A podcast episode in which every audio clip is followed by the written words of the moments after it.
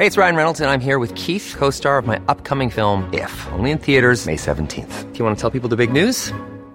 All right, I'll do. Sign up now and you'll get unlimited for $15 a month in six months of Paramount Plus Essential Plan on us. Mintmobile.com slash switch. Upfront payment of $45 equivalent to $15 per month. Unlimited over 40 gigabytes per month. Face lower speeds. Videos at 480p. Active Mint customers by 531.24 get six months of Paramount Plus Essential Plan. Auto renews after six months. Offer ends May 31st, 2024. Separate Paramount Plus registration required. Terms and conditions apply if rated PG. Before we start today's podcast, a quick heads up on Sheerluxe VIP Club. From restaurants, bars, and hotels to beauty, wellness, and shopping, Sheerluxe partners with some of London's best destinations and hottest brands to bring its VIPs exclusive monthly offers. So, why not sign up? It'll cost you just £5 a month or £50 for the year. Use your card once or twice, and you'll have made that amount back in no time. For more information, visit SheerluxeVIP.com.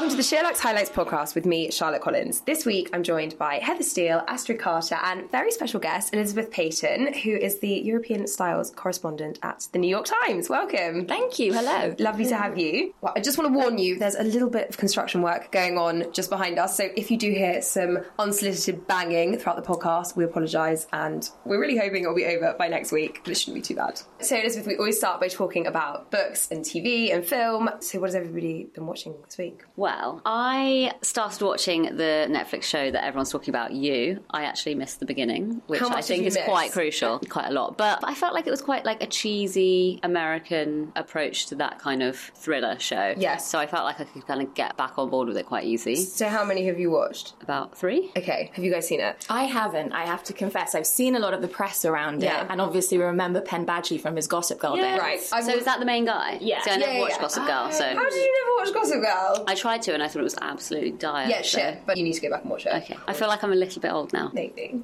no, no, no, you're not. It is so good, and I feel like if you're of our generation, then you can watch it at any time. Okay. So, You is about a guy who works in a bookstore in New York and gets really obsessed with a girl who walks in one day and like just takes stalker to a whole new level, uses social media to kind of completely manipulate her and the people around her. But when he's like with her and kind of in inverted commas acting normal, he slips straight into Dan from Gossip Girl, and it's really I've hard to remove the two. Yeah, that's what I've heard. That he's very much playing a similar role, a more sinister one, but maybe he was just acting like himself in both. Maybe he's but- just creepy in real Yeah. life. Do you feel like it's glamorizing stalking? I mean, that's been the criticism, right? Right. That it's so polished and Hollywood, and actually, is that a positive thing? I haven't watched it. Yeah, so- no, because he tweeted this week being like, I don't understand why people are saying that they're sympathetic towards this character. Like, you should not be. You've got this wrong if you are. He is fucking psycho. Like, so scary. even though it's got that kind of like slightly cheesy gloss over it, Yeah. I don't know. He's got it the kind of serial killer thing down to a T. yeah. So I actually really wasn't enjoying it for the first four. I thought it was like part Americanized, but also part super creepy, and I really didn't like Yeah. that mix. But I now kind of want to know what happens next. But Yeah. also, you know, when she's in the room that he keeps his first editions Yes. in, like I don't know how long she was in there for, but her hair was like totally perfect.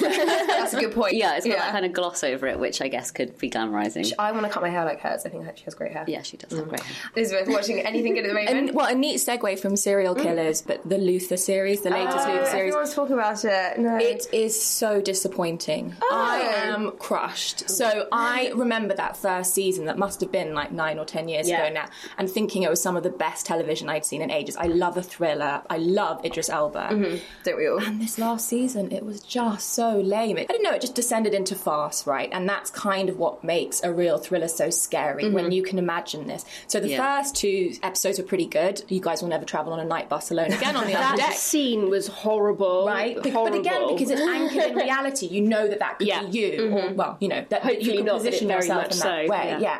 But then the last two episodes just got completely ridiculous. shame. I know Yeah. it's really disappointing. Because she's amazing, Ruth Wilson as well. Like, Yeah. I love her. Is she in previous seasons? Or yeah, just... she's his sort of nemesis and weakness. Oh, I'd interesting. say. Okay, so how many seasons are there until this point? I think this is the fifth. I, I was going to say five. Yeah, and there has been like a five year hiatus or something Right. because he's obviously been off in Hollywood becoming a superstar. Um, Naturally. But yeah, I was really sad. I was all set that horrible first week of January where you're feeling really Yeah. depressed and started with such high hopes and fell a bit Shame. Flat. Is it finished? Finished. Only four episodes. Yeah. I've seen a lot of um, people on Instagram on their stories saying like, "Oh, I'm under the covers, like too scared to watch it," kind of Yeah, thing. I- Did you find it was like that? No, jump? I watched it all on my own and I kind of binged it over a weekend the week it had been shown, kind of consecutive nights. But no, I wasn't scared at all. Like we were saying, I suppose we would have been in previous series, mm-hmm. but no, it's just a bit far fetched. And also, there's, you know, a certain ending, and some people are saying it's the last episode, and I really hope it is now. Like, I don't think they should make another one. And there's rumours a- of a film. I'm like, no. No, don't. it's such a shame when there's an amazing series, and off the back of that popularity, they just kind of take it They don't one know when to series stop. too far. Yeah. What is it actually about? What does he play? Luther is a troubled, brooding detective. He's possibly the best detective London has ever seen, but unfortunately, he has these key flaws in his personality, in his behaviour, and this sort of Achilles heel in the form of a complete sociopath and psychopath. Oh, so she's the villain. Yes. Okay. But acquaintance as well as the series kind of go on. Interesting. Um, but there are other villains as well that always kind of come into play to Okay. keep the So series worth- interesting. I would go Go back on Netflix Yeah. and I would watch the first Yeah. season. I challenge anyone not to come away from that thinking amazing TV, amazing acting, amazing storylines, but don't bother with the fifth Oh, they all taper out, don't they? Nothing Yeah. ever ends on a high. It's such a shame. Speaking of sequels, I never binge anything, but I watched the whole second series of Friends from College this weekend. It dropped on Friday. There's only eight episodes, and they're like half an hour long, so it's not quite as bingey as it sounds. But it's so good, and it's so under the radar. Like I put on Instagram a few times because Sam, one of the main characters, has the most unbelievable wardrobe that you've ever seen on TV. And I think we were trying to explain it to someone the other day, weren't we? Because it's not like a feature. She just happens to have this incredible wardrobe. Yeah, she's not like the fashionista No, in the crowd. She doesn't work. She's an interior, interior designer, yeah. But yeah, she'll just like rock out with like a Valentino cape on. Yeah, in one episode she was wearing the Burberry trench when it was like semi-transparent one. Do you know what I mean? Oh, mean? yeah, like the plastic. Mm. She's just got incredible style. And a few times I put her outfits on Instagram Yeah. stories. I got so many messages from people being like, "What series is this? What is?" This? I feel like people don't know about it, and it is so good. If you're looking for something that's like quite real, but also you know no thrillery, scary, murdery things going on, but also this season was way funnier than the first oh, as Oh, well. really? Yeah, it's quite laugh out loud funny. I just really Do you feel like it. there's room for another series? Yes, So definitely. excited. I'm going to watch it this week. Definitely so good. Anything else, Fred? I watched the Ballad of Buster Scruggs, the Coen Brothers film that came on to Netflix just before Christmas. I finally watched that. That's really worth a watch. Oh, yeah? It's serious. I mean, it, I don't know. It depends if you like that kind of slow film and people getting killed and it not being very cheery. Okay, so what's it- what's it actually about? So it's set in like Western times in America, but it's actually kind of six separate stories that are all inspired by this fictional kind of old book with different stories about cowboys, etc. But it's just interesting because yeah, the Coen brothers usually do these kind of longer films, and this is Netflix only, so you can only watch it there. It's just got a really good cast. So it's got Liam Neeson in, it's got James Franco, Tom Waits, who's amazing as a really old sort of gold digger in the traditional sense, and Zoe Kazan as well plays an incredible role for about twenty minutes in her part. So it's about two hours and ten minutes, I'd say, but it feels a lot shorter because it's all these sort of stories that are in no way related. But it's just really beautifully shot, very funny when it shouldn't be, kind of classic Coen brothers. So yeah, And did it, what? was it only released on Netflix? Yes, Netflix only. Cool. Yeah. I, I feel like they're really killing it because obviously there's that Roma, which I haven't seen. Oh. I really need to hmm. see it. It's on my to-do list, but Yeah. everybody has said that it's absolutely stunning and kind of heartbreaking. So I know. I feel like I need to gear myself up for it, but it looks so good. But that's the thing, isn't it? I think at the moment Netflix is just firing out series after series, feature after feature, and it's really interesting at the moment to look at the relationship between Hollywood, old guard Hollywood, and Netflix, Amazon Prime, and seeing Mm-hmm. what things go. Because I have to say though, I've been quite disappointed by a lot of the Netflix original series that have come out. Mm-hmm. And at what level do they sort of stay with getting really, really good quality things out versus say really broadening out and doing a lot of five out of 10, 6 out of ten. But really interesting that the Coen brothers are on board with Netflix because I mean that I just don't feel like they would put their name to anything No. bad. But then it doesn't mean it's all crap. Yeah, yeah, yeah. There's some good stuff in there too. But, there- Like, there is also like so many of the things that I've seen as series from them. I've now annoyingly forgotten the name. It had Michelle Dockery in it. It was a Wild West show oh, on. It was right. Yeah, what was amazing. the first two episodes though were amazing. And actually, I came away from this like seven episode series just thinking to myself, this should have been a ninety minute feature film. This mm-hmm. shouldn't have mm-hmm, been mm-hmm. seven or Yes. eight hours. Yeah. Why and I guess it that's something they're kind of working through at the moment.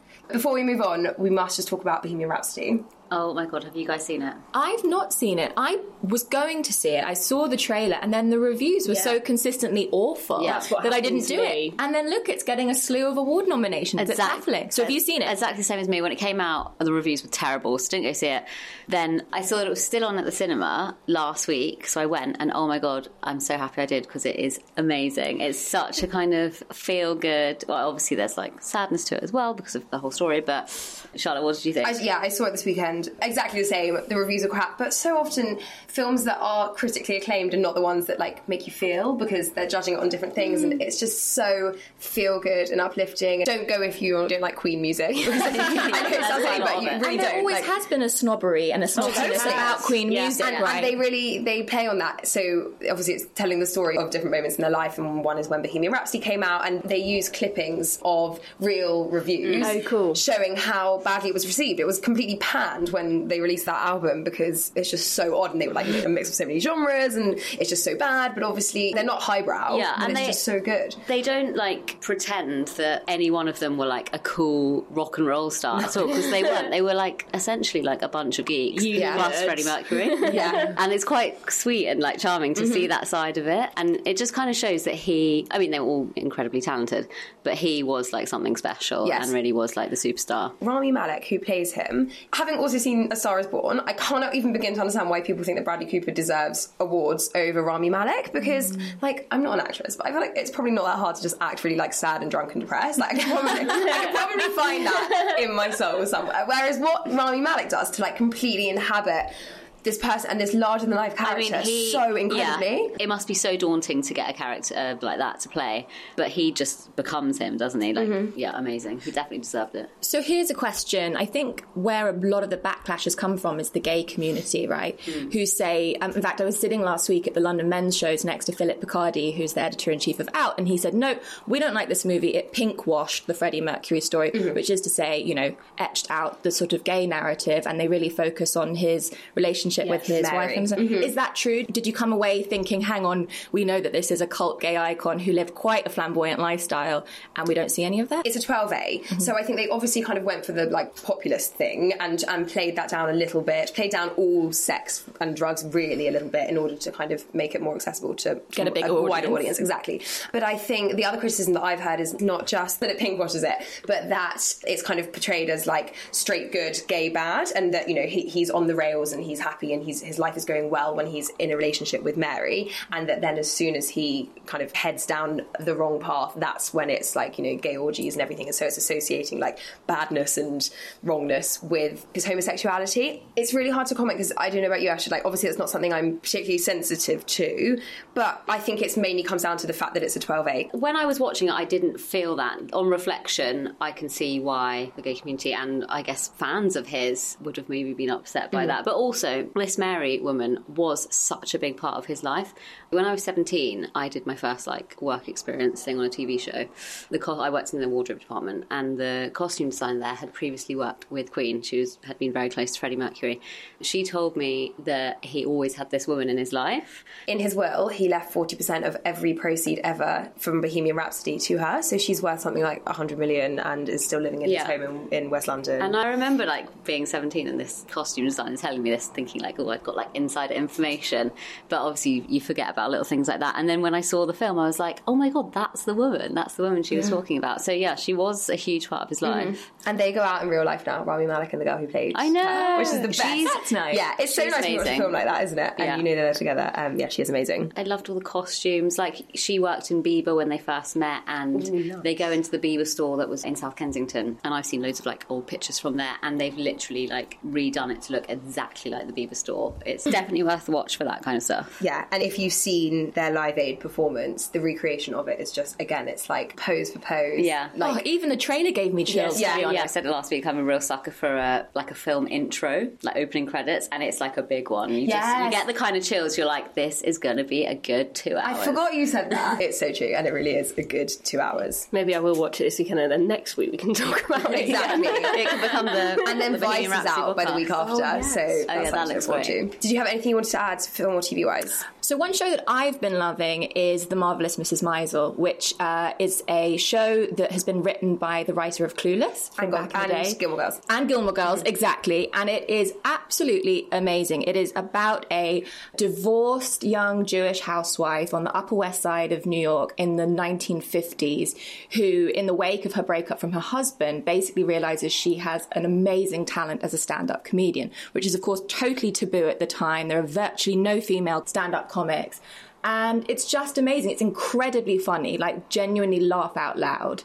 The costumes and the sets are absolutely unreal. And something I was reading about last week is it's actually based on the early life of Joan Rivers, um, uh, who sort of followed a similar path. And I just think, you know, it's one of those really lovely escapist shows that you can just completely fall into on a dark winter Sunday afternoon and love. Yeah, I have found it a little hard to get into. I've watched the first two. They're just quite long episodes, which they're nearly an hour, which I know that is not very long. But I don't- you know, 50 Yeah, minutes, I know, a whole 50 minutes. But you know, I feel like I need to persevere because so many people rave about it. She's also the most amazing actress. It's Rachel, I never know. Brosnahan. Brosnahan. Do you guys watch House of Cards? Yeah, She was Uh, Rachel in yes. House of Cards. Do you remember the I girl that got watch oh, the girl that got Yeah. involved with Doug, I- and she was such a dark, messed up character in I've that, never, and she's I've this like associated the two. yeah, and she's this like light, sunny, charismatic character in that. Are you on season two? Have you I'm finished it? halfway through season two and I'm still loving it. So Okay. if you like sort of Mad Men costumes and something really hilarious and I guess the clueless script, have a go. Okay, perfect. Mm-hmm.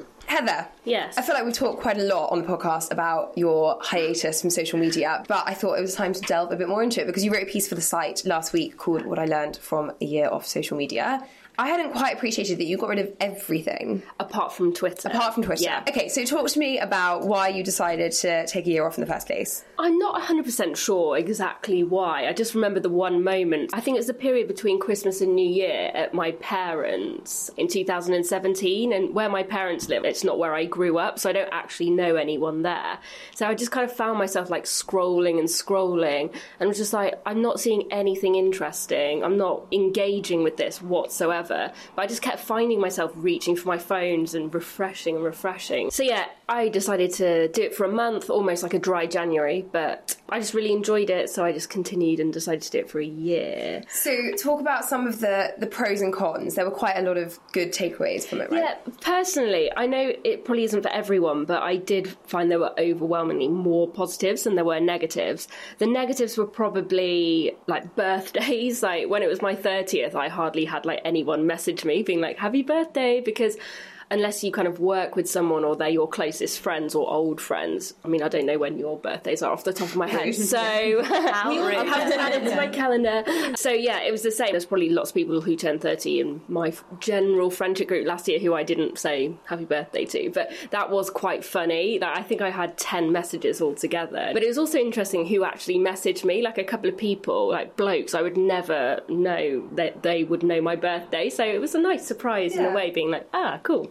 But other than that, it was just generally positive. Can Um, I ask a question? yeah, of course. How did you find your concentration levels changed? So for me, that's the biggest thing. My concentration levels are shot at the moment. So I Lizzie, can't- you said you're going to come off Facebook. Yes, and Facebook, to be honest, isn't the greatest sapper of concentration. Mm-hmm. My, my reasons for going off Facebook are different.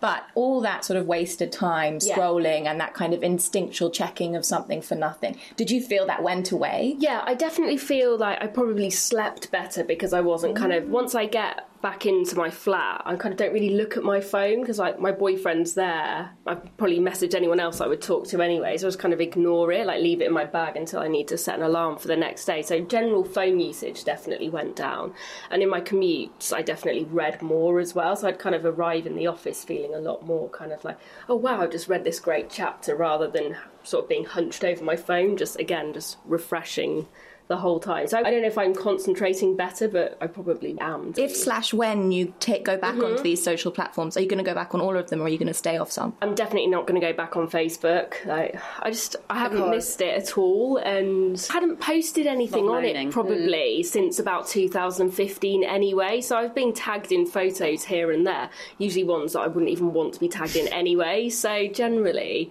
no, I don't think I'll be going back on that. The only people who contact me now on Facebook are like my mother's cousin from some far mm-hmm. removed country. And I think the last year where we've had so many revelations about use of our data, mm-hmm. whether it's politically or by brands or by companies, it's just not something I feel comfortable doing anymore. And I just mm. feel like of all the social platforms, you know, we're all journalists here. Like Twitter's actually a tool uh, to an extent. We need to be on Instagram, although obviously Heather, you can debate that. But Facebook, I don't mm-hmm. think I need to be on it. And I think by the end of this month, I've kind of been like weaning myself off Yeah. it, to be honest, and realizing I don't miss it. Yeah. It's just the bank of photos. That's my only reason to stay on. Like I know you mentioned that in your feature, Heather. Yeah, I'm going to go in and like I- there's Save something you can do where you kind of it'll take ages, but Yeah. just grab them all off there because that's the only thing I care about as well. Like when I first went to uni, that was when everyone had suddenly got those affordable small digital cameras, Yes. so yeah. everyone would take them on Yeah. nights out, and Which made you look with really good, by the way. I found mine a Yeah. couple years ago. Like, it was like Insta filter, Yeah, but better. Definitely Yeah. much more Yeah. flattering. Yeah, so that's like 10 years of really valuable Yeah. memories and like But my gap know- year and everything. I don't know, that's where everything was mm-hmm. kept. So All of Generation Z aren't on Facebook though. They actively Yeah. resist it. Yeah, you know, they that's think the right. idea of having all these personal photographs online is super dangerous. That's why they've all moved towards Snapchat, And, which like- I still can't get my head around. Oh, no. but No. That's another That's story. another too old exactly.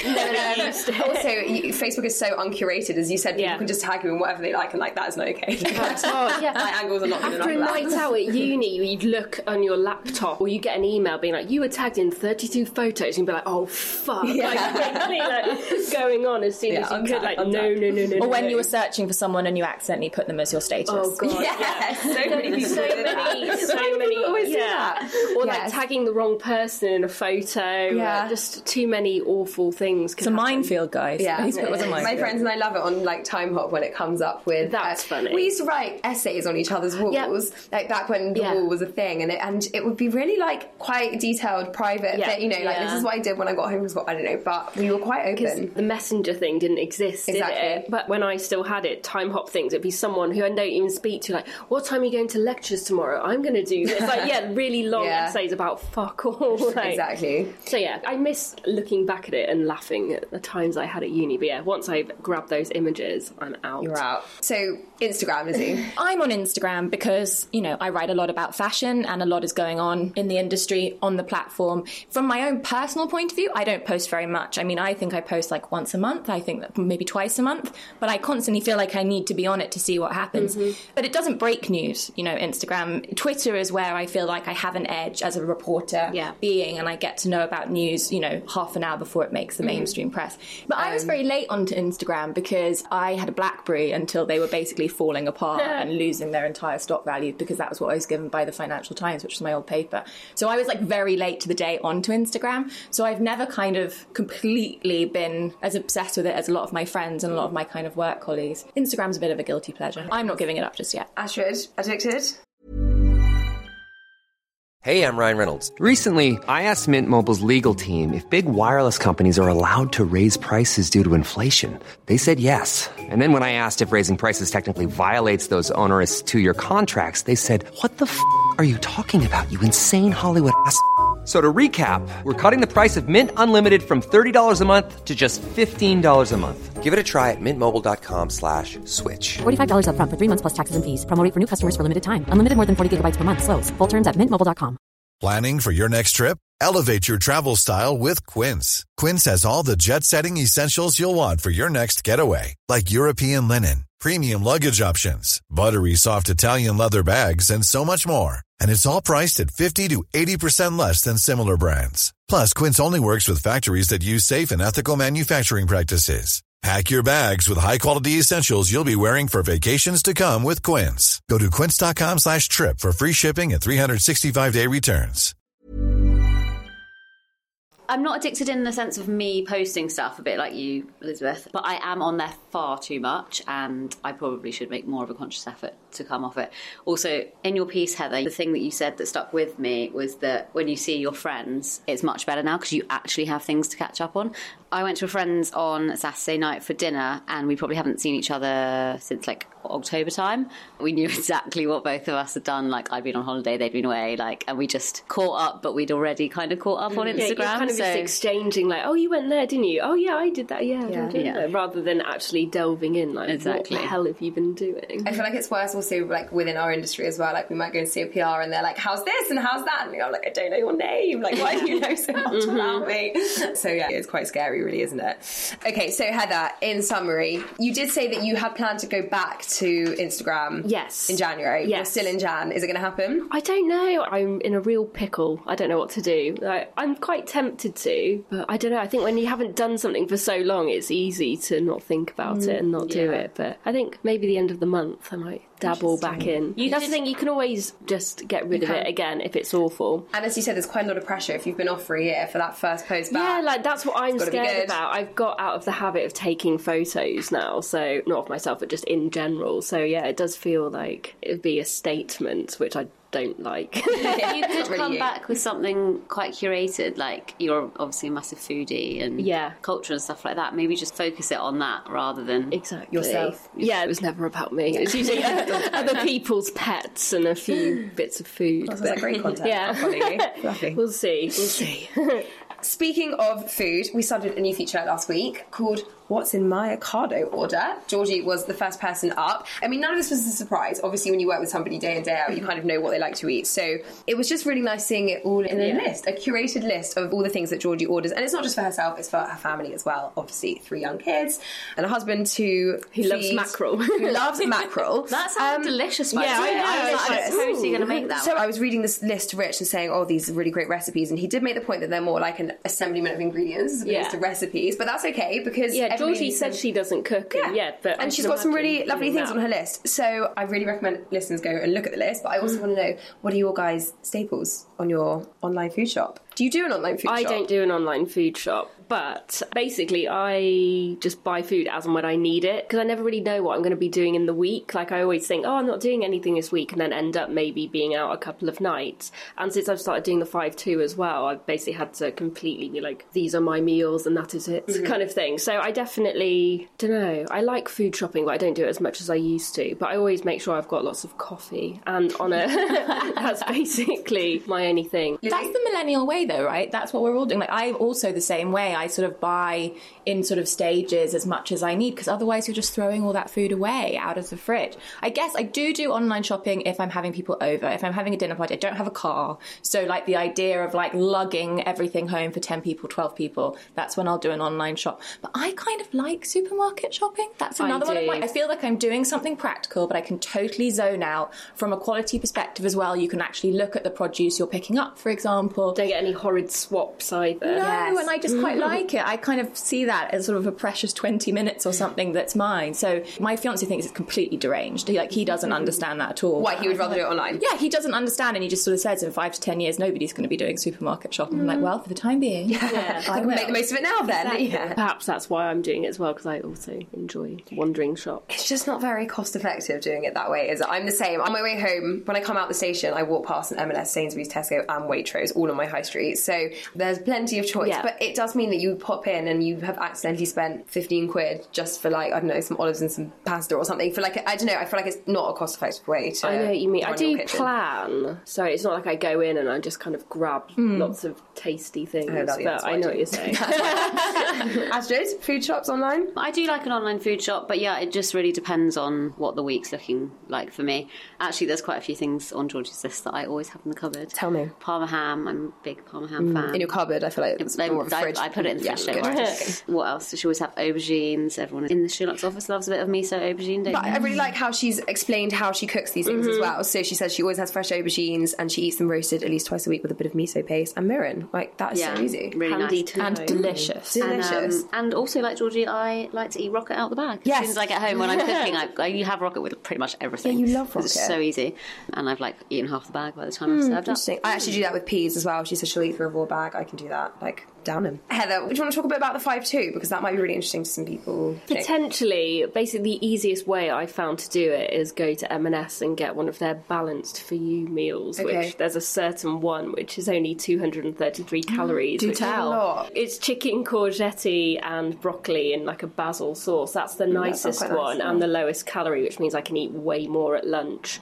which is a good thing. Does it take a lot of planning? Have you found it quite logistically challenging? I think I've just been experimenting with lots of different things, but now I know how I can eat the most on the same amount of calories. Mhm. I kind of, because it's just twice a week, I'm just sticking to the same thing for now, and I'm not getting bored of it yet. And you've done it for how long so far? So I started it uh, at the beginning of November. Okay. And you've seen the effects that you wanted from it? Yeah, Christmas was like kind of bad. Yeah, it was in a good way. right off Um, so that was kind of like, oh crap, I'm back here again. But no, generally, it's uh, intermittent fasting, and it's meant to have other benefits such as improved concentration and more energy, which I do actually feel like Really? having. Like the longer I'm doing it.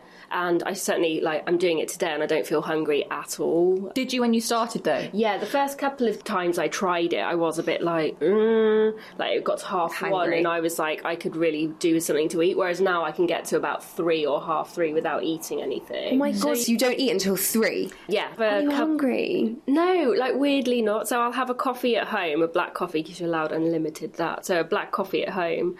And then one when I get in the office, and then I usually have two, but on a five-two day, I'll have three. So another one at about eleven. Sorry, so you're just completely wired with no food in you. basically. Yeah, but I drink loads of water and then I switch to peppermint tea. So basically, Okay. just loads of liquids basically kind of keep me yeah And do full they- sense of fullness. Is that normal, or do some people eat in the morning and then? I think some people like do that, but I think it's better the longer you leave the fast period. So from when you've eaten the day before through to when you next eat, like the longer you can leave that, the more benefits you'll feel. Apparently, Because the other way of doing it is you can do like the fasting thing, can't you? Where you just eat only for eight hours. You have like a Oh, yeah. 16 hour fast, Yeah, yeah. which sounds like you're doing that anyway, but I think you can have more calories. But you Exactly. only eat for eight hours Yeah, I probably could do that. I think if I didn't have such a long commute, so if I was eating at like seven o'clock, then it would be Yes. okay. Whereas I actually eat more like half eight, quarter to nine. but if you can go through till three, then you could technically Yeah. do one till nine. that is true.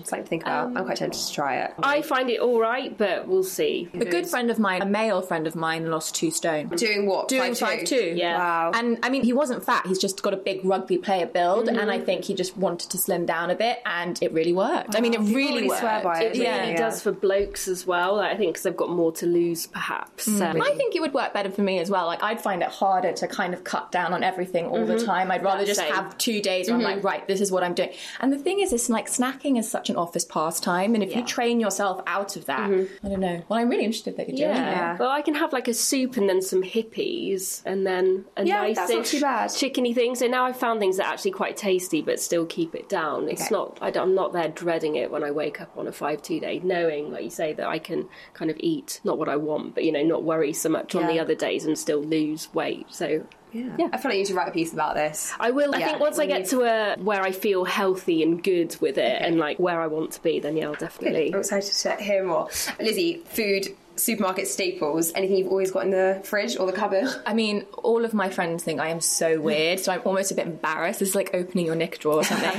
I always have anchovies. Nice. I always have olives and capers, and I always have tin tomatoes. And my view is that basically sounds like a pasta sauce, but it can go over anything. So I always put it over, like for example, I do tender stem broccoli, and then tip it all over that. Love tapenade. I basically love extreme flavors, like spicy, sweet, Really like salty. uh, My idea of hell is like a boiled potato. I never eat that, right? so I have a pot of Tabasco sauce and sriracha. I saw somebody had sriracha on their desk outside. Always, That's yeah. me. They're always floating around. But yeah, those are kind of my basics. But like the truth is, my fridge is just kind of half empty all the time mm-hmm. because I'm either out or I'm working, and then if I know that I'm in, I just bring it in and eat it mm-hmm. straight away. I think the key is having like sauces. Yeah. You know, you, having things that you can just put on anything to transform them. So like pesto and yeah, Yeah. things that can just Jazz it up. Yeah. stuff up. Well, if you want to know about what Georgie has in her avocado shop, then do check out the piece on the site and stay tuned because I suspect we'll be doing a lot more of these. Okay, Lizzie, you mentioned waste in reference to filling your fridge, and that leads us nicely on to our next topic, which is how to reduce your waste this year. We wrote a piece all about different small changes you can make to be a bit more environmentally friendly. I was amused that the first point on this was to switch up your glitter. Yes. I did think in terms of what you've got going on this year that was maybe low on the priority Probably list. shouldn't but- have been at the top. Yeah, but anyway, so on this list were things like spending time on your shopping list, exactly your point, mm-hmm. shopping responsibly, ditching disposable cups, and various other things. So I want to know what everybody here does to be a bit more responsible. It's just about making active steps, right? Like, I have every intention in the world, and then it's only when someone really forces my hand that I do it. So, like last year, the gym that I go to, normally you could buy water for a quid at the desk, and I came in one day and they were like, oh, it's three quid. And you go, they're tiny bottles, by the way. Mm. And I just said, no, and they said, no, that's our new policy. And guess what? Every day I now bring my own reusable mm-hmm, bottle. yeah. Likewise with the plastic bags for your stuff. One day they just disappeared and they said, oh, you can buy them for five pounds. And again, that's the right approach because lo and behold, you have a load of grumpy customers for a week and then everybody mm-hmm. switched their habit. And that's kind of what we need. We need to suddenly be forced to make that choice. I mean, I need to stop giving myself like a pat on the shoulder every time I bring a reusable coffee cup into Starbucks. But that's the kind of basic stuff that we can be doing. Harder for me would be something like reducing my carbon footprint and like not flying anymore and things like that. Mm-hmm. But yeah, those have been the most recent big steps. I mean, I remember when I was living in New York, I was shocked. You know, people don't recycle in New York. Yeah. You'd think that that would be a prime city to kind of lead the way and lead the charge on that kind of thing. No, they just don't do it. So you just get so bin. mad. And I'm so used to in London Yeah. making sure everything's separate, getting it all ready. No, they just said chuck it all in one thing. And is there talks for to No, they've it? got some uh, bigger fish to fry at the moment, I think. That's just like mind blowing, though, isn't it? It does depend on your council. Like I'm in Camden Council, and they don't really enforce it at all. Like my parents are in a different borough, and theirs is really like tightly controlled. Like stuff won't get collected unless it's in its designated place. But in Yeah, you get a strongly worded letter exactly, if you don't put it in the right or they bin. won't take it away. Whereas mine just isn't like that, which is really bad. I feel like councils need to be more responsible. But I'm also in Camden and I was waiting for the bus the other day and they've started a big campaign. So they had a big sort of sign up at the bus saying 31% of all waste in Camden is food waste, which is insane when you So think at the moment that kind of people are queuing up for food banks. It's mm-hmm. at an all time high and Yeah. yet we're all just chucking away this stuff. Yeah, that's awful. I didn't know that. I agree. That's good that they are making more of an effort. And They the should other place, they practice should. what they preach Yeah, then. Damn right. the other place, if you are in Camden Council, is Budgens in Belsize Park. They've got rid of plastic bags entirely, so they've gone like a step further than the supermarkets, and it's only paper bags. I saw actually saw a thing in Time Out because they had won like an award for saving like. 20,000 plastic bags in a month or something like that. And I don't know why more places aren't doing that hmm. because it makes a lot of sense. Water bottle queen. You've done very well Yeah. for last year. Last year, I made a conscious effort not to buy water bottles. Obviously, I'm not going to lie, I did buy a few here and there, but dramatically reduced my plastic waste just from that. This year, I think I'm going to try and reduce my plastic waste from you know when you go to like Tesco and stuff, and they you can only buy three courgettes when really I just want one. Yeah. and I end up buying three because I'm lazy and I don't want to go to the next shop that sells them individually. So that is my New Year's resolution to reducing my plastic waste. That is sure. a good one. I think I've said it on the podcast before, but I've tried to really stop buying fruit and veg from the supermarket because Mm-hmm. it comes in so much unnecessary plastic. Like I don't need an avocado in like a plastic cup and a polystyrene cup with a plastic covering. Yeah. So trying to hit the greengrocer or the farmers market, which this piece suggests more often. It's also on the to-do list. But stopping junk mail as well. This is my favourite point. I liked this one, piece. yes. I didn't know that you. I mean, I'm sure if I'd really thought about it, I did know that you could stop your junk mail. But if you go to Recycle for London or the Royal Mail Preference Service, you can actually get all junk mail to your home stopped, and I get them all the time. So I think I've done know. that because I don't get any, but I do get like local takeaway things, like ones where they're not actually, you know, bound by anything. Exactly. But you do get loads. Yeah, You Sometimes so they many. put like four of the same Yeah. leaflet through. It's Yeah. like, Yeah. come on. And you know what else really annoys me? How like places like banks are still sending paper things to me. Oh, yeah, mine. I just, I've email. got all mine online. Switch to Yeah, mine is all paperless. digital. Quite hard though, because when you actually need proof of identification, which I had to do a couple don't of have months anything. ago, and they asked for three printed statements. I'm like, no, I've Yeah. gone paperless months ago. That's so true. ago. It's true. Yeah. It's a random envelope with your name on it. I promise this is mine. My, like Condé Nast subscription. Yeah. Like, see, this is my house. Also, plastic-free chewing gum. Did you know that chewing gum is made of plastic? I did not. That's No, I was- disgusting. I was like, it makes sense. Yeah, I knew it wasn't biodegradable, but yeah, the reason for that is because there's plastic in it. It makes sense. That's but yeah, awful. I was saying to Rich earlier, like the amount of chewing gum I swallowed when I was an idiot teenager at school. Or just because you'd be like chewing gum and the teachers would come over, like, show me your gum or whatever, Oh. like to bollock you. So you'd just swallow it and be like, oh, haven't got any. I don't think I ever did that. And we got Rings no battered we uh, if we got caught with chewing We gum weren't at allowed chewing school. gum, but I never swallowed it. No, I don't know why, but I'm just like it's probably still in there. It's horrible. no, genuinely, I think about it like every couple of years. Like, what if it's blocking something? Oh it's no! dangerous. Another one is face wipes. I don't Yeah. use face wipes to No. wash or clean my face, but I always have them because I think they're really good when you're going to a wedding or out and you're doing like big makeup. I always have them just to like do touch ups and wipe stuff off my hands. But actually, they're so bad you can't flush them down the toilet and you shouldn't recycle them. Yeah, so- I know. I was going to mention face wipes as well because I know you gave them up last year as I did, well. yeah. I haven't used them for maybe a year now, but I do really miss them. And I know you were saying before, like. I feel the same, like with cotton That's what I was pads and to makeup say. remover. Like, but then how many of those are we used? I use like maybe same, five cotton wool pads a night, five or six, to like get everything off, and that's a lot. That's really Yeah, bad. It just and goes you can't straight in the bin. recycle that. No, No. and I tried with those cloths. It's not the same. you have to double cleanse. I know I do double cleanse, but it's got eye makeup. or that I just look like a drowned rat. No, I do wash my face now instead of the rest, but I do miss just being in bed and being able wipe to it just off. kind of do it while you're watching telly. Or I have really something. noticed how much better not using makeup wipes. Yeah. How Oh god, they're so bad They're for you. bad. They're so They're really bad, bad. for you guys. They Like, just Yeah. move it round, don't they? They do, Let's yeah. be honest. smearing my makeup into But yeah. they're super astringent. Like, a lot- I mean, okay, simple or whatever for sort of sensitive skin, but most of them are Yeah. really, really, really, chemical. Yeah. Okay, well, good. Glad to hear that everybody is making an effort this year. Let's talk about how to say no, whether it's a friend asking to stay at your place or a work colleague wanting an extra helping hand on a project. Sometimes it can be hard to say no despite how much you want to. So, we spoke to a leading lifestyle coach to find out her tips on saying no to more things. Lizzie, good at saying no? No. it's always been one of my big problems, I think. I've got much better at it over the years. I do think this is a gender question. I think this is something that women have to think about all the time. And I certainly remember when I was first starting out as an assistant at the Sunday Times, whenever it was 10 years ago, and I said yes to everything because I really thought that that was the right way to go about things. And actually, over time, you realize that you're not necessarily appreciated, and actually, you're a solution to a problem, but you're not necessarily enhancing yourself. Whereas the guy that was doing the same job as me never had any problems with saying no, and it didn't hinder his career progress at all. Now, obviously, don't become obstinate and difficult. And if you're asked to do something by your boss, you need to think about, you know, whether it's a good idea or not. But, you know, I definitely sort of reached a point about four or five years ago where I realized I had to start saying no. And also socially, like I was always inclined to say yes, yes, yes. And then you end up disappointing people when you can't juggle everything. It's still something I always think about. It's always a resolution and it never holds. Interesting. Astrid? I'm kind of on the same page. When I was younger, I used to say yes to everything, whether it was social or work wise.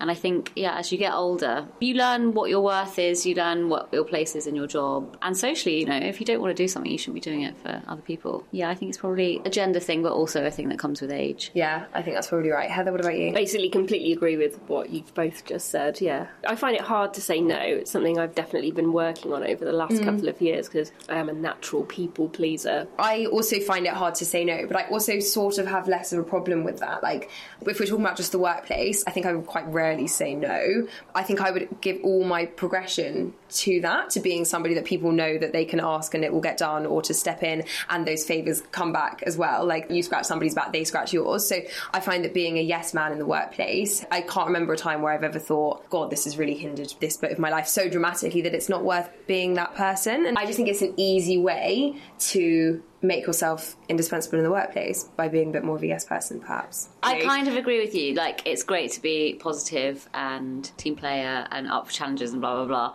And actually, when I look at the team and especially like interns that we have here, you always remember the ones that are like, can I do this? Like, say yes to everything. Like, obviously, we treat them very nicely, but, you know, that does make you stand out, I guess, in your career. But I feel like, Charlotte, if you were asked to do something that was, That was like- exploitative. was exploitative, like, you would Oh, I have the say no. confidence Yeah, yeah, yeah. to say no. Yeah, yeah. It's not a Um, totally. It's yeah. not a confidence thing. It's not a oh shit, I must do it all because otherwise, you know, I'll be looked upon badly. Maybe it does start like that because it is a bit of an intern mentality. But I think yes, you're right. Obviously, not exploitative things. But I do think there's value in where possible being that person who always says yes. Heather, what about you?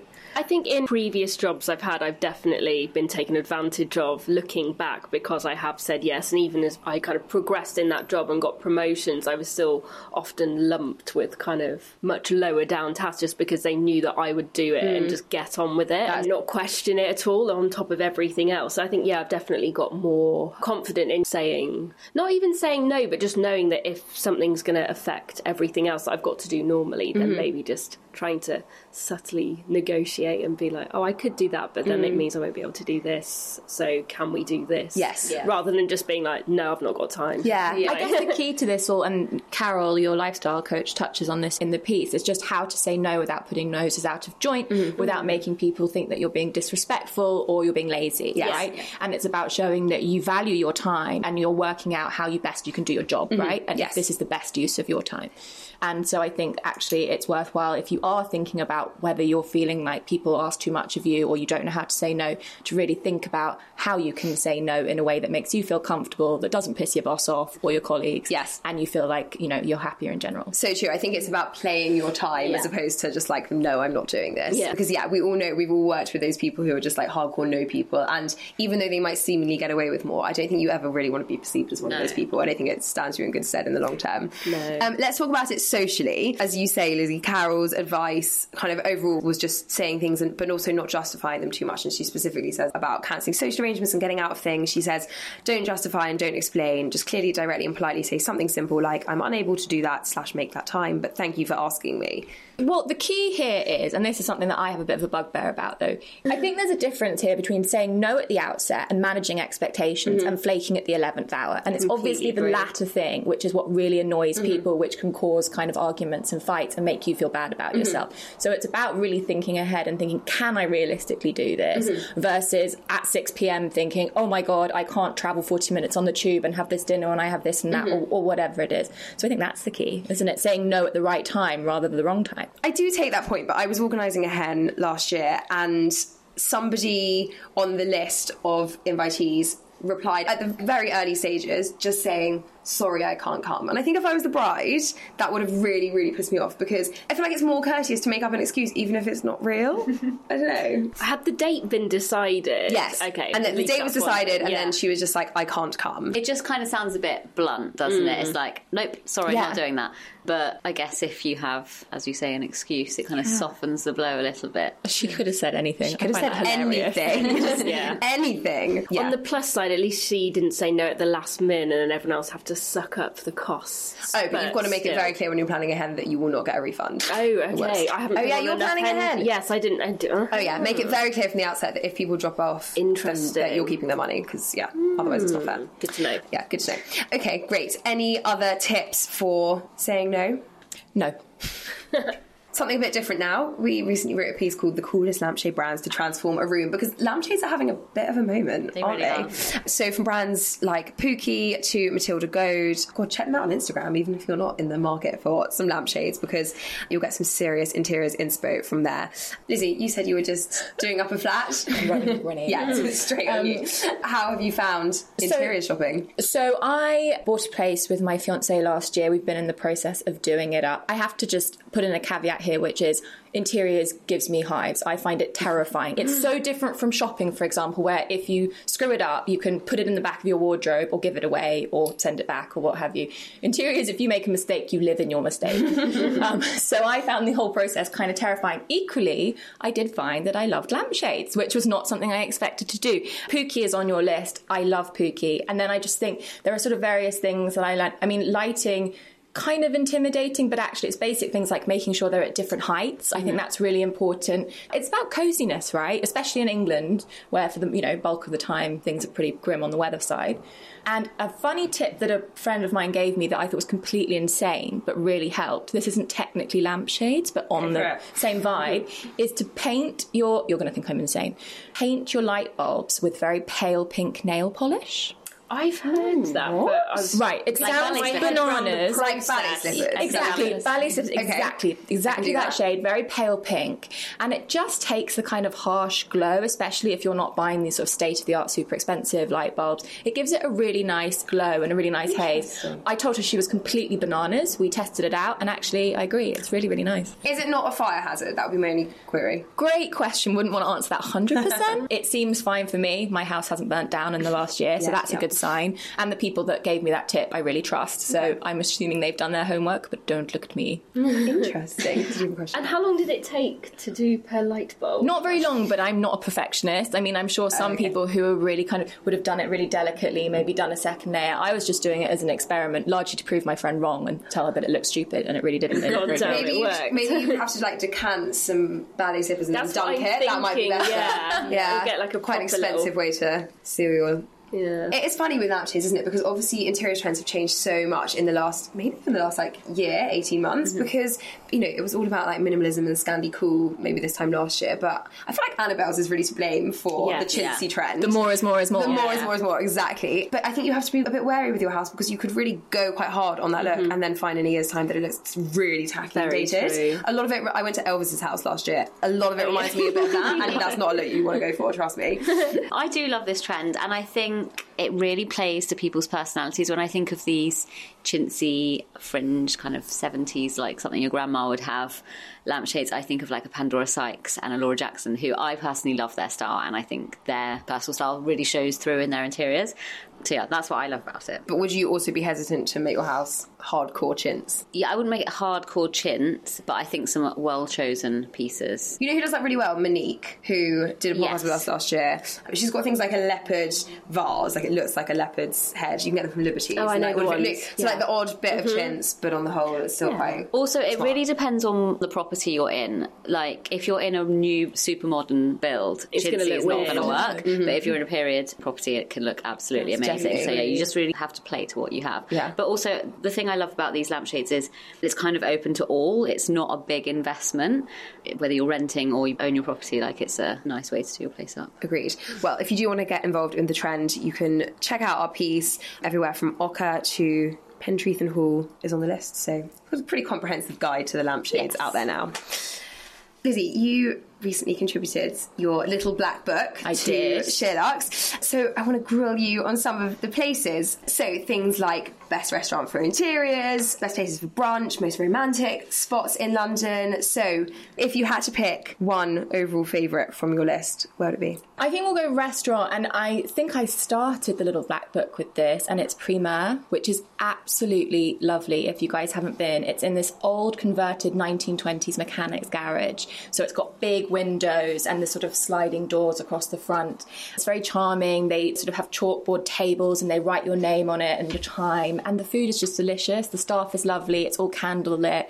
It's just a really nice place. I stumbled upon it by accident and just love it. The food is lovely. It's not extortionately expensive, which is sort of the prohibitive factor of lots of London restaurants. It's great. Sounds lovely. And that's in Stoke Newington, isn't it? Yeah. We are often a little South London centric here at Sheerluxe, so lovely to have a fellow North Londoner here. So you had some picks for North London as well, didn't you? I did. So I used to love going to Ginger and White, which is a staple of the North London cafe scene. It's an Australian, or maybe it's Kiwi, Australasian Cover coffee all. shop. Absolutely delicious, amazing coffee, lovely vibe. And actually, as a sort of foreign correspondent in my home city, which is slightly strange, sometimes I'll take my laptop there and go and work, and that's the kind of vibe that it is. I also, as another North London favourite, there are some amazing gastro pubs around Hampstead Heath, and something so nice to do in the winter is take the train from wherever you live that's not North London, get up to Hampstead Heath, go for a lovely walk, and then pick up an amazing pub. I love the Wells, which is just right on the fringes of, of the Heath. The food is delicious. And you can park outside the wells. and you can park exactly Unlike most places in Hampstead. on the other side of the Heath, although it's currently shut for refurbishment but should open quite soon, is the Bull and Last, which has oh, been raved about by everybody, mm-hmm. but it's absolutely delicious as well. I don't know, it's a little like it's like a trip to the country without leaving the M25. Completely agree. That is the best. What about abroad? You lived in New York for a number of years. I did, so I did. you had some recommendations for there as well. Yeah, I kind of hope that I don't sound hopelessly dated because you get your favorites mm-hmm. don't you? And then New York is such a fast paced city that everything moves forward. I actually loved Red Farm, which I mentioned in the Little Black Book, and I saw that they've just opened a London London branch a couple of weeks I, ago. I've been to that one. It opened about six months ago. And? It was good, but I think it's so highly regarded in New York. I think. I- really the expectations translate. were so high, but yeah, it was, it was good food. It was question, very it? expensive for what it was, mm. I thought, and the kind of Americana sort of farmhouse vibe didn't quite translate to Covent Garden, but worth a visit. That's did, the big question, like isn't it? When you have these kind of cult restaurants in other cities and they come to London or they move, it does it always work? Like something else I touched on in the book was that I love dim sum. I'm a complete dim sum fiend. And actually, this weekend I went to Din Tai Fung. Oh, how oh, was was it? it? Guys, that. a bit of a disappointment. That's Sorry to cute be for such a negative No, no, Nelly no. on everything, but it was really, you know, I was really excited. I've been to the branches in Hong Kong and Taipei. So we know. have to say this is a Taiwanese. Oh yes, sorry, Yeah, I should explain. So Din Tai Fung, for background, is sort of the holy grail of dim sum. It's got a Michelin star for its dumplings. It's not insanely expensive in other international branches, and it recently opened just before Christmas a branch in Covent Garden, and it's quickly gained notoriety because the queues are meant to be absolutely bananas, but also it has these soup dumplings that people rave about. So as a dim sum fiend, I decided right, I have to go, and so I tried to go on the weekend. The queue wasn't actually that bad. I mean, there was quite a long queue, which was what you put your name on. Put my name on. They said it was going to be 45 minutes, which is kind of fine, and we'd prepped. But it was just a bit disappointing. and you know, I think the soup dumplings were amazing. I love the vibe. They have vast armies of chefs behind glass-plated walls, creating these little dumplings at rapid fire pace. But other than that, it was kind of a bit disappointing. So I think you know, actually, you can get plenty of great dim sum in Chinatown, which is five minutes down the road for half the price, and save that Din Tai Fung trip. I mean, if you're ever in a place where they do have a branch, go. But actually, when you're in Hong Kong or Taipei, it just felt more authentic. It wasn't lost in mm-hmm. translation the way it was in Covent Garden, I think. That makes sense. I imagine. That was a good tip. Let's talk a little about your career as well. Obviously, we mentioned at the top of the podcast that you are European Styles correspondent for the New York Times. I am. What exactly does that mean? My job entails a little bit of everything. So I am the only London based reporter who covers fashion, but it can mean everything from show reviews. So I go to London and Paris and Milan for the shows. It can do a lot of business stuff. I write a lot about hirings and firings, M&A activity. I do a lot of culture stories as well. And I've done a couple of investigations. Fun. Anything juicy? Yeah, actually. I did a big investigation last autumn about the use of home workers by luxury brands in Italy. Mm-hmm. So, a home worker is what it sounds like it's somebody who's employed and works from home. And I found evidence of exploitation of women being paid a euro an hour to work for some of the biggest brands in the business. And that took five months. So, it was a really time consuming project. But obviously, those are the things that really feel worthwhile and sort of just underscore actually that fashion is so much more than sort of what begins and ends on the runway, right? There's a whole story behind everything, and that's sort of my job, I guess, to uncover it. Wow, amazing. And how did you get into this? How did I get into it? It's interesting how many newspaper fashion journalists say they didn't actually intend to start in fashion, and that was my case. I graduated in 2008. I wanted to be a journalist but didn't know what kind, and so I started interning at the Sunday Times, and everyone just kept saying, "There's no jobs. There's no jobs. Don't get your hopes up. No jobs." bad year. Oh, so grim. and actually, on the second last day, then the then editor Tiffanie Darke of Style said to me, "Actually, we need a digital assistant. Can you start on Monday?" And that's the thing, isn't it? It's hard when people ask for advice because so much of this is luck and being sometimes in the right place at the right time. Obviously, doing a good job as an intern or as an assistant. And I remember going to my mentor at the paper, who I'd sort of developed and said, "Oh, I hadn't really thought about fashion. Is that a good idea?" And he was like, "It is a job. Take your job Take it, yeah. and go for it." And so that's what I did. I did about a year at Style, which was great. They were just launching the website, which makes me sound ancient, but that was honestly what was mm. happening. You know, that was my first job really to do a lot of social. I remember setting up their Twitter account, and then I'd done a lot of business stuff whilst I'd been interning at the Sunday Times. And Vanessa Friedman, who was then the fashion editor at the FT rang me and basically said, I know you've got a background in both fashion and business, and I'm looking to hire somebody who can basically be in the newsroom and cover the business side of the fashion and luxury industry. Would you like to come over? And I was a bit like, duh, yes, please. Mm-hmm. and then she said, Oh, and by the way, I'm based in New York. Do you want to come and live in New York? So at 24, I packed up my case and I went off to New York and was at the FT for a couple of years over there. Oh, it's like the dream I know. career trajectory, isn't it? What would you say is the best bit about your job? I think it's a real privilege to be a journalist. I think it can be really difficult at the moment, but to be paid to meet interesting people and talk to them and tell their stories, assess what stories are the right stories to be told and what are not the right stories to be told. That's an amazing job. My job takes me to amazing places. You know, last year I was in Hong Kong, Saudi Arabia, Ireland. You know, that's amazing. But also, journalism is really, really hard work. And I'm sure everybody in this room can testify to the fact that it's not always easy, but it's a trade off, isn't it? And I know you said it's hard to give advice when people ask, but if you did have to give one tip to people aspiring journalists yeah. or, or fashion journalists, what would that be? I've been thinking about this a lot because, again, I'm sure everybody on the podcast in the room here gets this, but I do get a lot of emails asking for advice and I want to be helpful. Something that I sent back to an email last week was when you're asking me for something, when you're asking me for advice, be specific. Don't just say to me, Can you help me or can you guide me? I'm looking to get into the fashion industry. Ask me something like, I really want help pitching. Can you give me two or three tips on how to pitch a story to an editor? Always add a link to your website. I know that sounds obvious, but the number of people where I say, I've just spent three minutes looking for your website via Google, which could have been three minutes when I was looking at you and what you do. Also attach your work. I don't really mind, but just be upfront. But yeah, be specific about your requests. And, you know, the chances are I will then be able to get back to you with something constructive and help you on your way. Amazing. Well, I think that's good advice to live by to everybody out there. I think that's all we've got time for this week. Elizabeth, thank you so much for joining You're us. You're welcome. I've had a lot of fun. Thank you. thank you. And if you enjoyed enjoyed that, please do rate, review, subscribe, and tell your friends. We'll see you next time. Planning for your next trip? Elevate your travel style with Quince. Quince has all the jet setting essentials you'll want for your next getaway, like European linen, premium luggage options, buttery soft Italian leather bags, and so much more. And is all priced at 50 to 80% less than similar brands. Plus, Quince only works with factories that use safe and ethical manufacturing practices. Pack your bags with high-quality essentials you'll be wearing for vacations to come with Quince. Go to quince.com slash pack for free shipping and 365-day returns.